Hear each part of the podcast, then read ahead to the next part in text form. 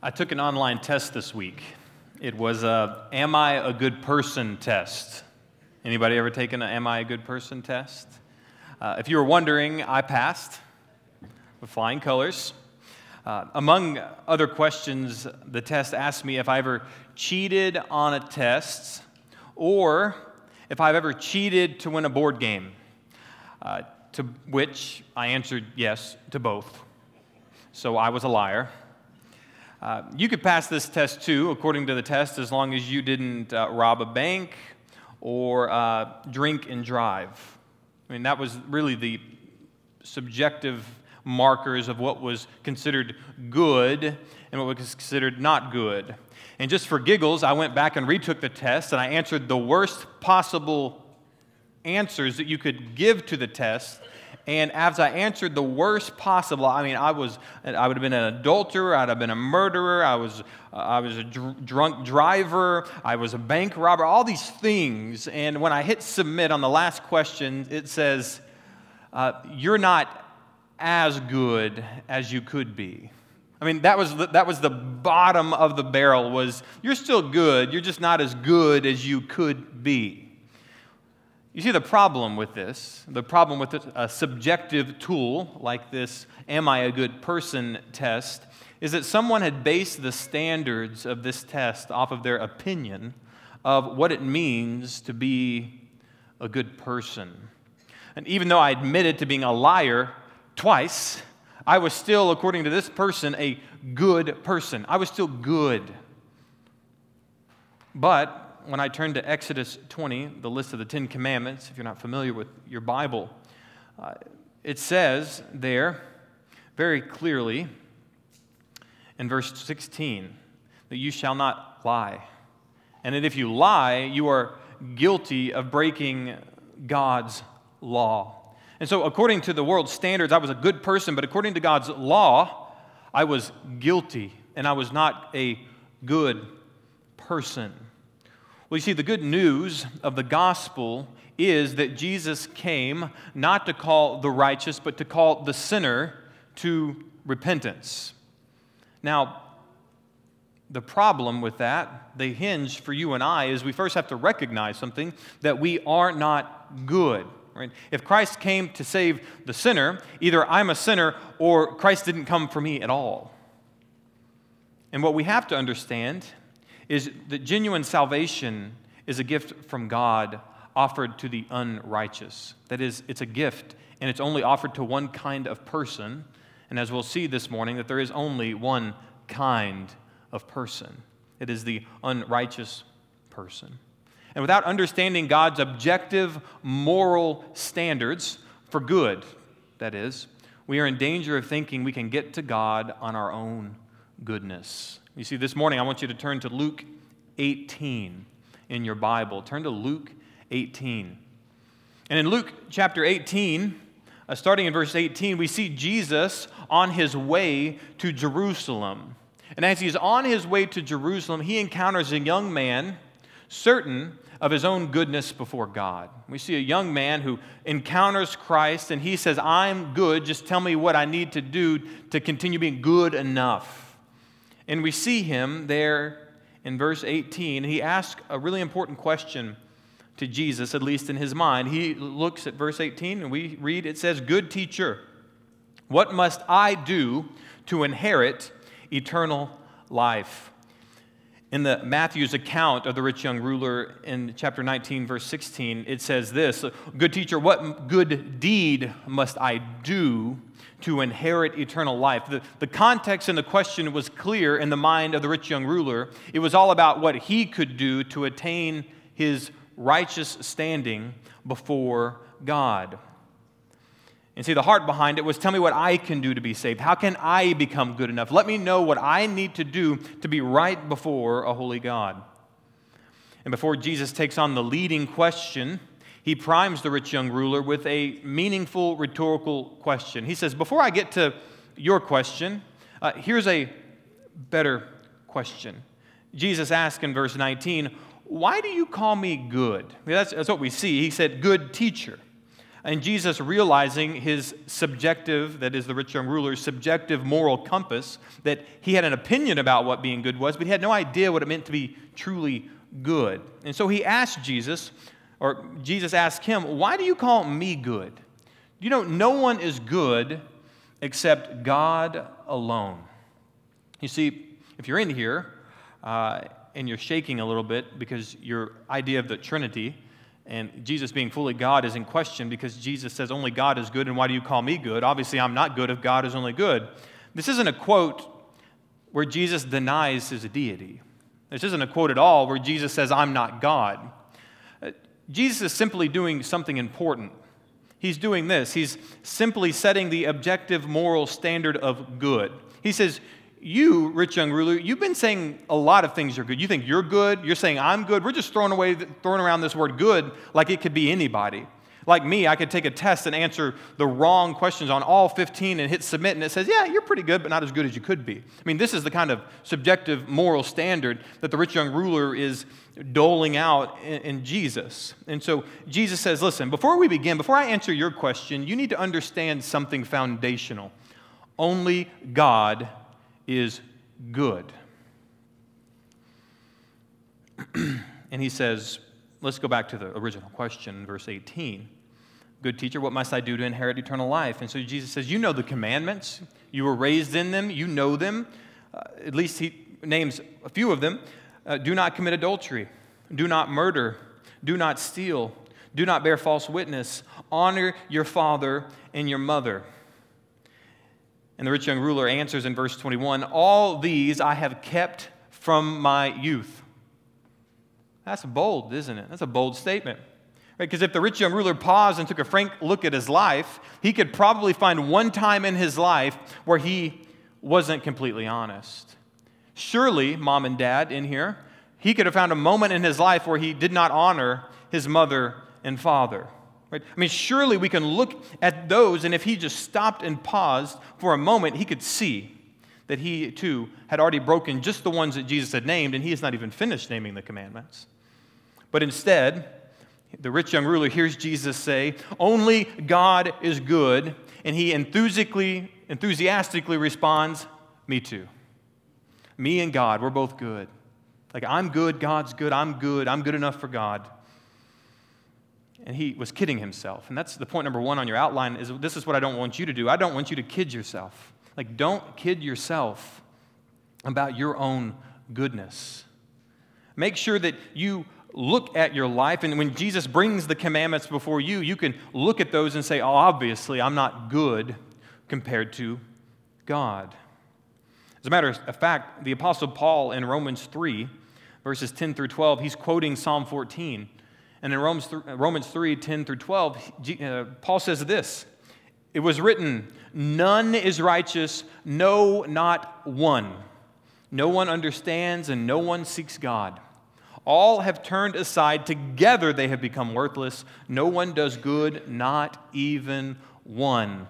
That's pretty objective and that's pretty comprehensive. Right? As we live and as we breathe and as we exist, all people under heaven, not a single one is good except for the rich young ruler. He said he was good. The reality of what we have to do as people that live here on earth, people who live under the rulership of God, is we need to deny any self affirmation of personal goodness.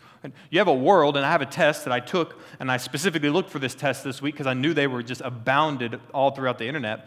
Am I a good person?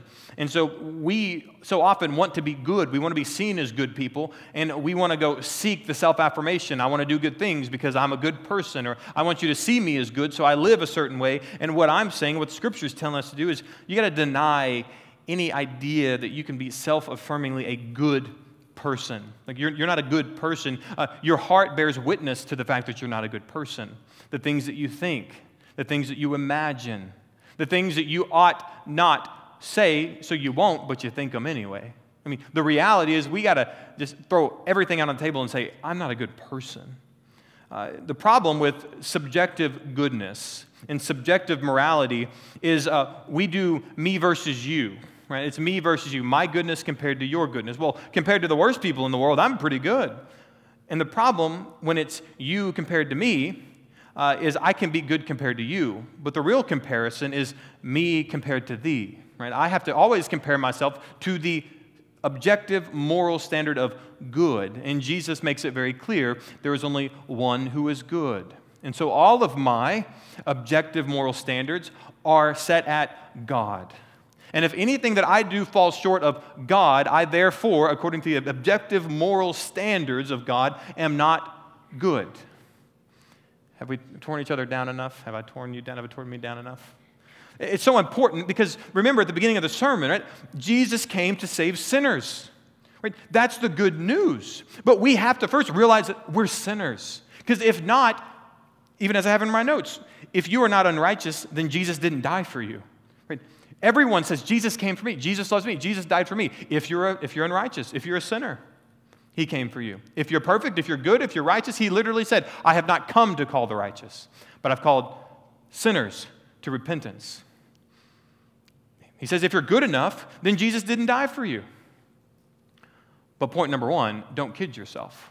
Right? You're not good. You and I, we're not good. Therefore, Jesus came and died for you.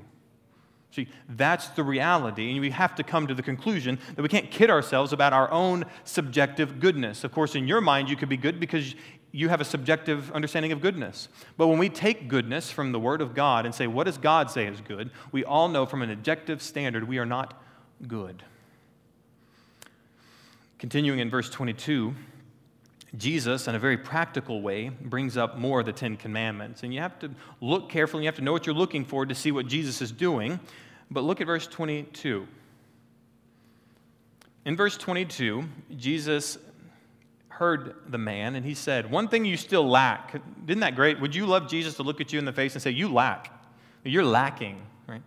And he did. He looked at the rich young ruler and said, You're lacking. Here's what you need to do sell all that you have and distribute it to the poor, and you'll have treasure in heaven where it matters. And then you come and follow me. You see, all Jesus was doing was quoting the, the rest of the Ten Commandments in an applicational way. You see, the problem was in verse 23 but when the rich young ruler he heard these things, he became very sad because he was extremely rich. You see, the rich young ruler was so about keeping the commandments from an outward perspective, from an outward application away. His whole life, he outwardly fulfilled the Ten Commandments, but it was inside, in his heart, he realized when Jesus brought these things up that he, as a matter of fact, didn't keep the Ten Commandments. Because when the God of the universe said, Sell all that you have, and the first commandment is, You shall have no other gods before me, the rich young ruler realized immediately, I'm choosing this over God. So it, it turns out that the rich young ruler had other gods before the God of the universe his self, his finances, his wealth, his belongings. All those things actually came before God, which breaks the second commandment you shall have no idols. There should be nothing that you are not willing to give up for God. And the rich young ruler became very sad because he was extremely rich. He wanted to follow Jesus, but not near as much as he wanted to have his own things and to have his own wealth and to have his own riches. And the call to salvation in the end of verse 22 was, Come, follow me. Isn't that the call and offer of salvation to everyone that Jesus says over and over again, Come, follow me? There was the offer of salvation. All he had to do was turn from his ways, turn from his riches, turn from the worldly things, turn from his idols, and follow Christ, and it was a done deal. He was saved. He was following Christ, but his heart was wicked and deceitful above all things, and he was a lawbreaker. And so he was extremely sad because he was rich and he walked away. You see, Jesus said, You broke commandment one, you broke commandment two, and you broke commandment number 10 you shall not covet. You're coveting all those things, and so you buy more and more of it, and you have more and more because you want those things more than you want me. It's coveting. When God asks you to do something, you do it because you have no other God above Him. When He asks you to give it all away, what we're saying is, I have no idols in my life. I will give it all away when you tell me to give it all away because, God, you are my God. I have no other God besides you. I will not keep something back because all things I have are yours. And then come follow me. All these things the rich young ruler did not do. and he saw in a mirror that he too broke the Ten Commandments that he worked so hard his whole life to keep. And when he heard them, he became sad. He became very, very sad. I mean, this command that Jesus gave to the rich young ruler isn't a lot different than Luke chapter 9, a verse you guys know very well, Luke 9 23, when Jesus said, If any of you would come after me, let him deny himself, let him take up his cross, and let him follow me. It's a similar command. Jesus didn't change the offer and the expectations of salvation at all. It was the same offer. What you got to do is turn away from yourself. What you got to do is be willing to take on the suffering and the sacrifice of the cross. And you realize when Jesus was saying this in Luke 9, he had not been crucified. So it's not like they can look back like we can and say, I know exactly what it means to take up my cross because, you know, Jesus did. I'm just going to do what Jesus did. Well, Jesus hadn't done it yet. And so all they could see is a picture of the fact that the cross was a cruel thing to be put under, it was a cruel burden to carry. And what Jesus said was, You're going to need to carry it. If you want to follow me, you can't have everything you want. You got to deny yourself. You got to say no to yourself and yes to God. You got to take up your cross. It's the command to take it. Like it's not just it's bestowed upon you, you're taking it. You're welcoming the burden of the cross. You're welcoming the suffering that is associated with Christ. And then what you're going to do is you're going to follow me. You're not going to follow the world. You're not going to follow the sub- subjective standards of society. You're going to follow me. And alas, the rich young ruler realized, after all, I'm not so good when it comes down to God's objective moral standards. Which was a good place, although it was a bad place. He walked away. It's a good place for you and I to sit for a moment. And I put it this way as point number two. You need to come to grips with your position. Point number two come to grips with your position. And this is exactly what the rich young ruler did. He came and he was very sad because he realized he was very rich. He finally came to a place, he was fooling himself at the beginning, and Jesus did the most gracious thing he could ever do. He put a mirror up to the rich young ruler and said, Look at yourself clearly for who you are. You are not good as you say you are good. You are as evil and as wicked as the next person. And for us, we need to come to grips with that position for us, for you and me both to say, here's where I am. I'm not good. I fooled myself into believing I've been good my whole life, but when it comes down to the bottom of it, I'm not good. I'm not good enough for God. I'm not good enough for any good thing that God could offer me.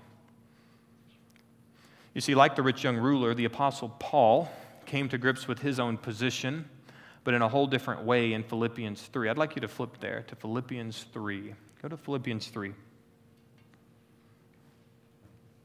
Philippians 3, we're going to start in verse 3.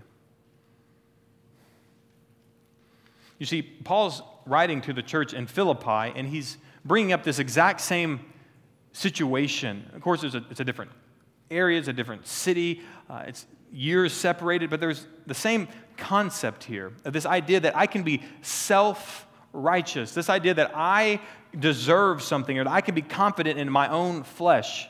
And I know this is, we're, we're kicking against uh, the goads, if you will, and we're swimming against the currents of culture to look and have to look at each other and say, You're not a good person, and I'm not a good person. We live in a culture where it's all about self affirmation. It's all about how can I be good? You shouldn't tell me I'm not good. I'm good. Don't judge me. It's like this, the scripture teaches a completely different truth. The truth, not a truth, that we ought to understand that there is no one who is good, no one righteous, not even one. And Paul brings this up in Philippians 3, in verse 3. He says this for we are the circumcision. He's talking to the church, and he's using a, a, a distinctly Jewish term. The, the, circumcision was the people of God in the Old Testament. But now G, uh, Paul's talking to the church, and he's saying this For we are the people of God, the circumcision. We are the true people of God who worship by the Spirit of God and glory in Christ Jesus and put no confidence in the flesh. I would just like to pause in that first verse, and I want you to look at it. And I want you to notice something about you in that first verse, verse 3. What do you notice? Nothing. It had nothing to do with you, did it? It didn't have to do with your righteousness. You didn't make yourself a person of God. You don't even worship on your own power. Right? You're made a people of God by God, and you worship not by your own ability, but by the Spirit of God. And we glory not in ourselves, we glory in who, church? That was a whisper I assume we'll be talking a little louder than that in heaven, okay? Right? We're worshiping by the Spirit, and we glory in Christ Jesus, not ourselves. As a matter of fact, there is one thing we do in verse 3 we put no confidence in our flesh. None. I have no confidence in me and my ability and my capacity outside of the Spirit of God working in me to glorify God in Christ Jesus. And here's what Paul says about his own confidence in his flesh. Look at verse 4. It says, Though I myself have reason for confidence in the flesh, also, if anyone thinks that he has reason for confidence in the flesh, I have more. And this is Paul's, this is his resume that he lists out. Circumcised on the eighth day, that just means he's been, a person, he's been of the people of God since really the first moment you could be. Uh, of the people of Israel, I'm the covenant. I'm part of the covenant family of God. Israel has been God's covenant family since the Old Testament. I am God's people. I've been there. Of the tribe of Benjamin, a great, holy, good tribe. Right? A Hebrew of Hebrews. There is no Hebrew more Hebrew than me. Right? Know, that's what he's saying. Uh, as to the law, a Pharisee. Uh, he studied the law. He knows the law. He lived the law. He is the teacher of the law. And he says, as to zeal, that means as a as a conviction and a desire to go do the right thing for God, a persecutor of the church. He says, listen, I, he thought that the Christian church was an abomination to God. And so, unlike most of us, when we see abominations to God, we just say, well, that's terrible. He said, I'm going to go pick up the mantle and I'm going to go take care of the problem myself. That's how zealous he was to make sure that everyone believed right about God. Of course, he was wrong, but he's proving a point. As to zeal, I persecuted the church. There was no one more desirous that people believe the right thing about God than me. As to righteousness, Paul says, as to righteousness under the law, he was blameless. There was nobody who kept the law better than Paul.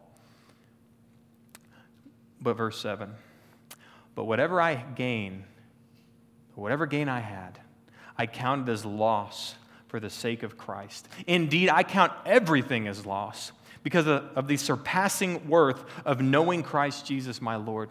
I love this. For his sake, I have suffered the loss of all things, and I count them as rubbish. That's, uh, that's British for trash. Okay, just kidding. It's a joke. Okay, he counts them as trash in order that he may gain Christ. You know what he thought about his righteousness? Trash. You know what he think about his law keeping? Trash. Right? You know what he thought about anything that he could offer God? Trash. All of it was trash. And if anyone had a reason to boast before God, it was the Apostle Paul. And all of us could find ourselves a little bit more unrighteous than Paul. And if Paul said it's all trash, then anything that we could offer is trash. We actually read in Scripture that our best is dirty rags to God. The best we could offer Him is dirty rags, is filthy rags. Building you up yet? We'll get there in order that I may gain Christ. The reality, you want Christ, you're going to have to realize that you can't kid yourself. You don't, you don't gain Christ by working to Christ.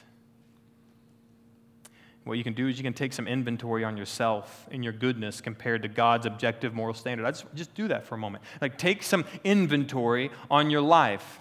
Right? And, and there's a great inventory list in the Bible in Exodus 20.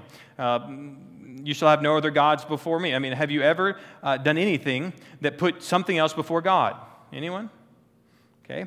Uh, have you ever served something before you served God? Have you ever thought about something more than you thought about God? Have you ever loved something or someone more than you loved God? Have you ever taken the name of the Lord God in vain? Have you ever used his name in a blasphemous way? What about honoring your father and mother? Anybody ever disrespected their parents in this room? Anyone? Just me? Okay, that's good. All right. What about murder? Committing adultery? Anybody ever stole something in here? Ever stole anything? Right. What about lying? Anyone ever lied in here? That's the one we'll raise our hand to. Yeah, okay. Yeah, right. We've lied, right? You shall not covet. You ever wanted something someone else had? Anyone in this room? You ever wanted something? All I'm saying is there's a list in Scripture that just shows you, hey, compared to this list, how you doing?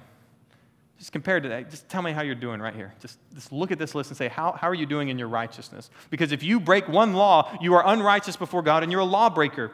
And the justice of God must reign in unrighteousness. Right? There must be a penalty to be paid for unrighteousness. We want that every, in every place in society. We want the unrighteous to pay the penalty for their wrong and their sin and their crime breaking. And all that we have is a just God who's being perfectly just. Anybody who breaks these laws, they're lawbreakers. We need to come to grips with our position that we're all lawbreakers. And I hope, like Paul, when you look at this list, you find yourself wanting, right? You find yourself lacking. You find yourself knowing, I, I don't measure up to that. The reality is, is I'm not that. And hopefully you don't find yourself like the rich young ruler who cannot see Christ as more valuable than himself. You see, the key to coming to Christ is first by coming to an end of yourself. There is no one who has ever come to Christ who has not first come to an end of themselves, because you cannot both have yourself and Christ. And if there's anyone in here that you said, Yeah, well, I, I kind of did, but I didn't really give up myself, then you didn't come to Christ because he tells us that we deny ourselves, we take up our cross, and we follow him. Paul says, You count everything else as trash that you may gain Christ. The reality is the key to coming to Christ is by coming to an end to yourself. And it's exactly what Jesus says. Look at verse 24.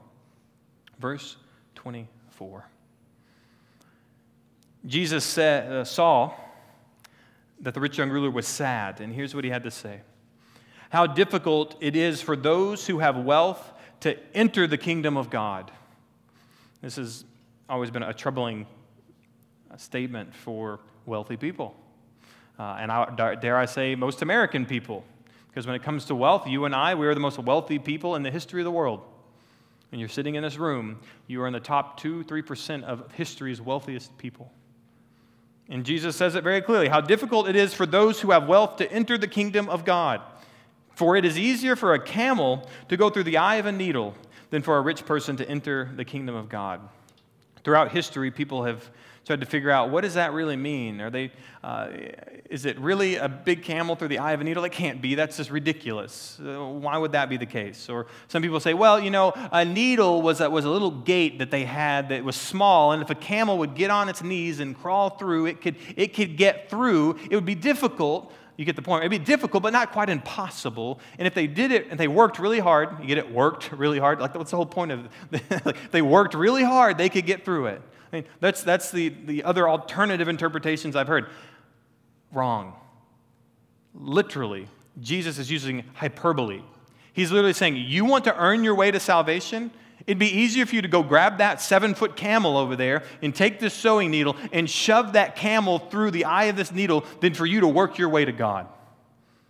It's, it's a lot more poignant, isn't it? Drives the point home a little bit more than working really hard to scurry under a gate.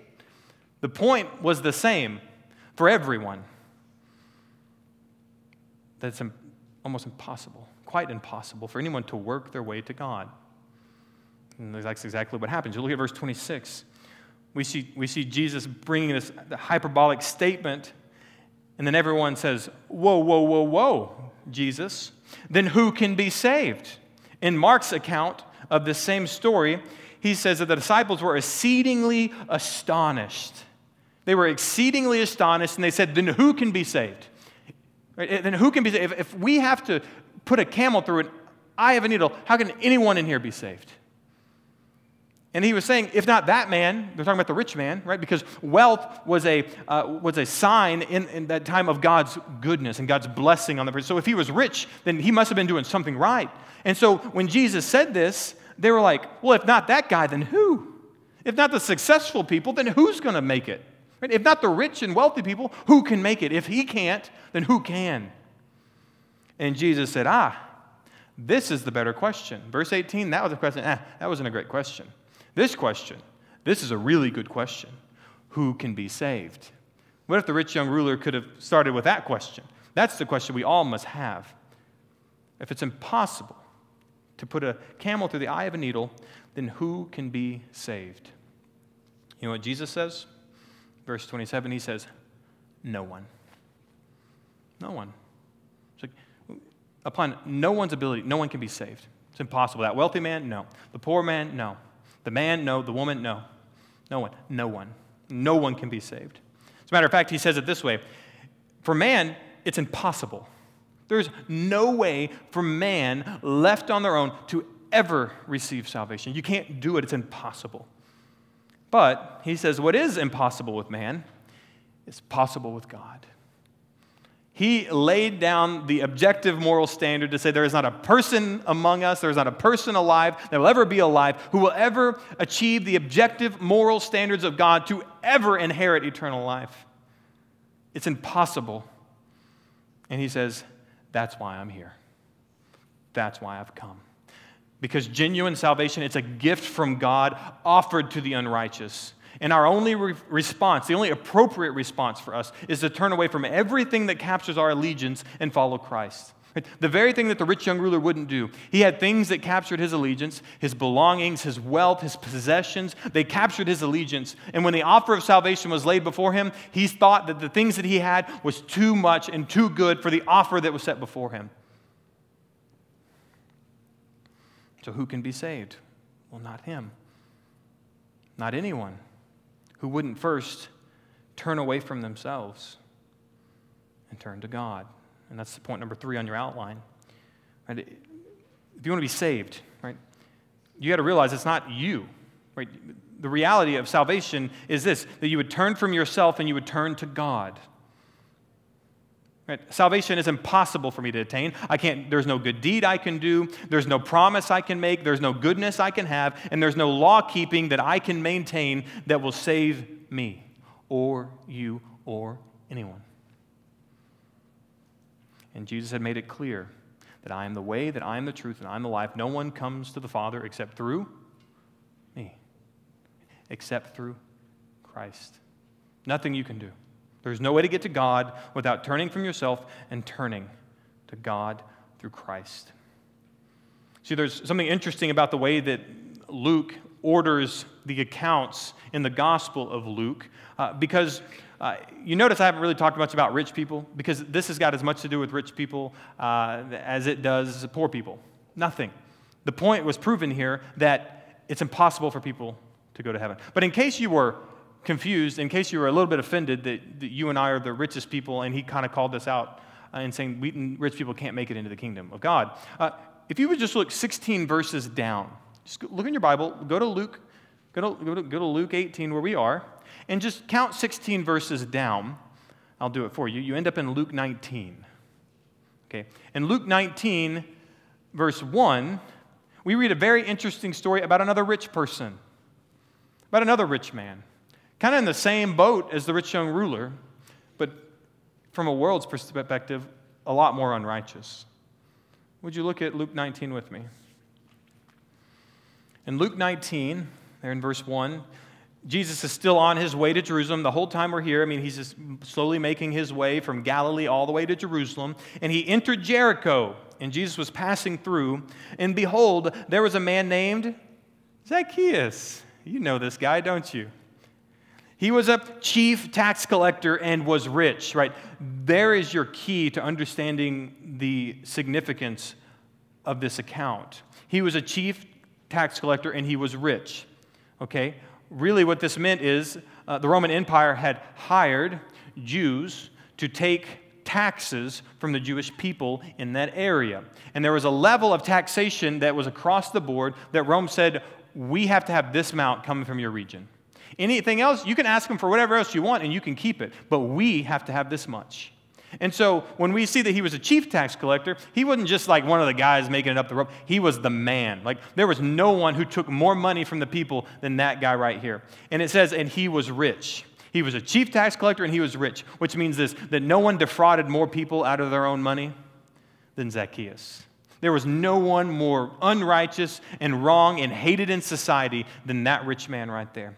Do you see already the distinction between the rich young ruler, who we all kind of have sympathy for? Because he was still going after Christ. We would call him a seeker. You know, he approaches Christ. He said, What do I need to do? Tell me about the gospel. Tell me what I need to do. And Jesus says, Nothing. You can do nothing but turn from yourself and follow me.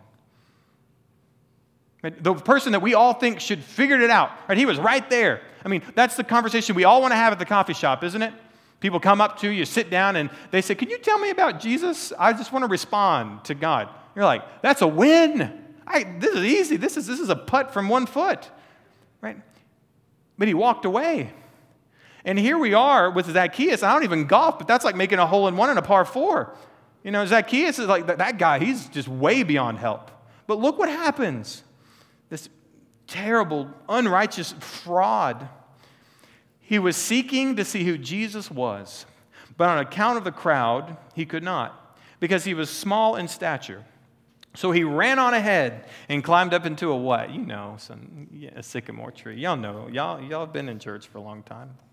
Sycamore tree to see Jesus. For he was about to pass that way. And when Jesus came to the place, he looked up and said to him, Zacchaeus, hurry and come down, for I must stay at your house today. So he hurried and came down and received him joyfully. Can we just stop for a moment? Do you, do you know what, do you see what Luke is doing? He's putting the rich young ruler and Zacchaeus right here so we can see the proper response for even the rich people, for even the most wealthy people. He's saying, the rich young ruler, sell what you have, distribute to the poor, and follow me. He literally just looked at Zacchaeus and said, Come down from there and come follow me. I'm gonna, we're coming to eat dinner at your house today. And so he hurried and came down. And even though the rich young ruler was sad and left, you have Zacchaeus who hurried and came down and received him joyfully. That right there is called repentance. Okay, that right there says, I know I'm a fraud. Everyone else knows I'm a fraud. My sin is out in the world. It's not private, it's not hidden, it's not in the dark. Everybody knows I'm a sinner. And I know what it, I know if I'm coming after you, that means I can no longer do those things because I know you're teaching, I know who you are, Jesus, and I know that I can no longer say who I am. I've got to turn and I've got to follow you. Salvation has already occurred in the life of Zacchaeus at that moment.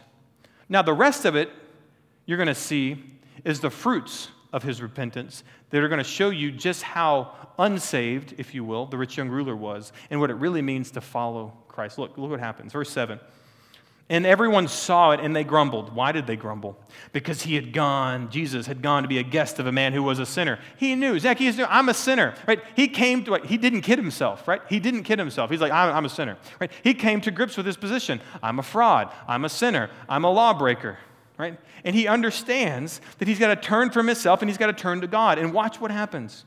And Zacchaeus stood and said to the Lord, Behold, Lord, half of my goods I give to the poor. Half of what I have, given it away.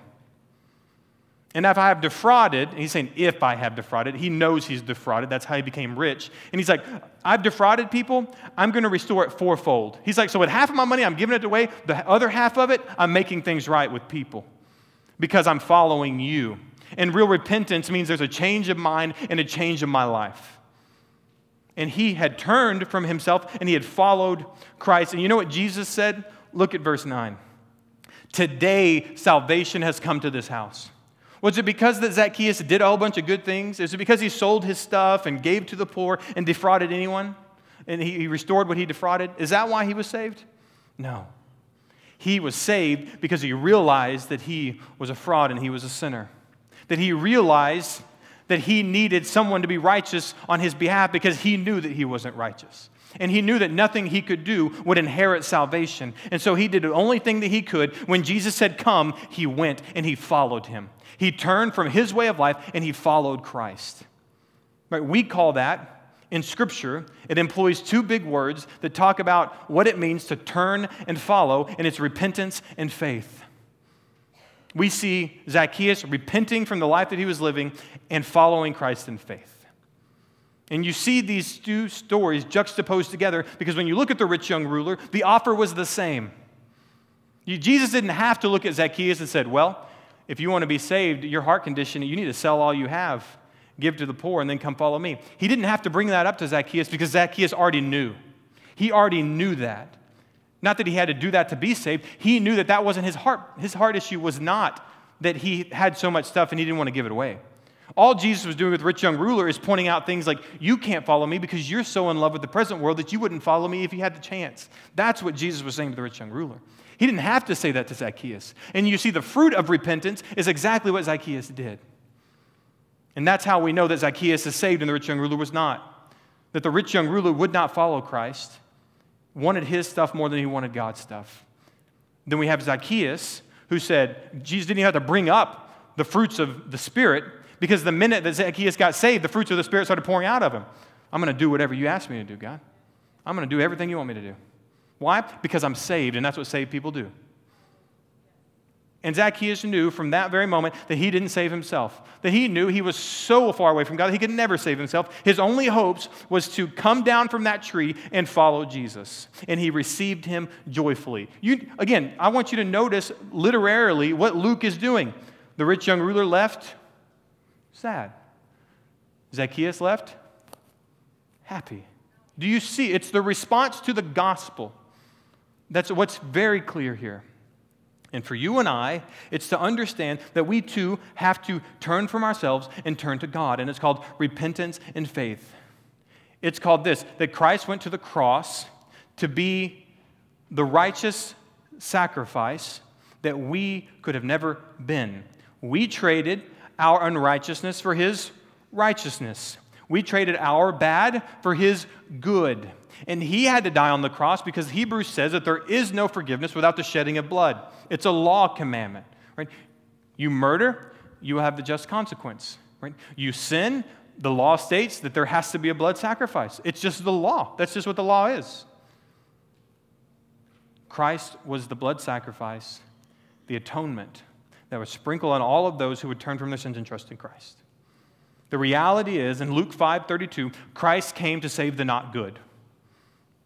Hayden paraphrase version. That is, Christ came not to call the righteous, but to call the unrighteous to repentance. You see, in many places in our life, whether it's relationships, whether it's work, whether it's job, when a case is before us, right? When, when everything is, is out on the table and you have the evidence and it's presented to you, it requires a decision, it requires a response. And the reality is, is when we, we lay down God's word in front of us, everything's out on the table. Your goodness doesn't save you, your work doesn't save you. The reality is, what saves you is Christ who came to save sinners like me. And if you would turn from your sin, if you would trust in Christ, you too would inherit eternal life. That's the question. That's the question we came in with. How do I get saved? You get saved by turning from your sins and placing your trust in Christ. And my prayer is that people in this room this morning would make that decision, and that those who already have would be praying that God would use this sermon and this message to turn people's hearts away from themselves and to Him. Let's pray. God, we pray this morning that as we look at your word and we see that genuine salvation is a gift from you that you've offered to the unrighteous. God, just even uh, the ridiculousness of a statement that those who didn't deserve got something good. Right? That your mercy has won out, that your grace has been pouring and overflowing to people who don't deserve your unmerited favor. God, just to realize that so much of what takes our attention, and this is why over and over again you tell us don't have any idols, don't have any idols. Make sure that, that, that, that money is, is, a, is a root of all evil. Why? Because there's so many things that we have in this present age that takes us away from what really matters. And God, your word has such a way to put, your, put its finger right on the problem of our life. God, that we are unrighteous and that we would follow so many things other than you. But for those who would, even as your word says, to those who would trust in you, that would believe in your name, that would turn from their sins and trust in you, you have given them the privilege of being children of you. And I pray, God, this morning for people to come to repentance and faith, for people to, to come to know you and to receive salvation. And God, I pray that even as this morning continues, God, we would see the fruit of salvation in this church and in this community. We pray all of those things in Christ's name. Amen.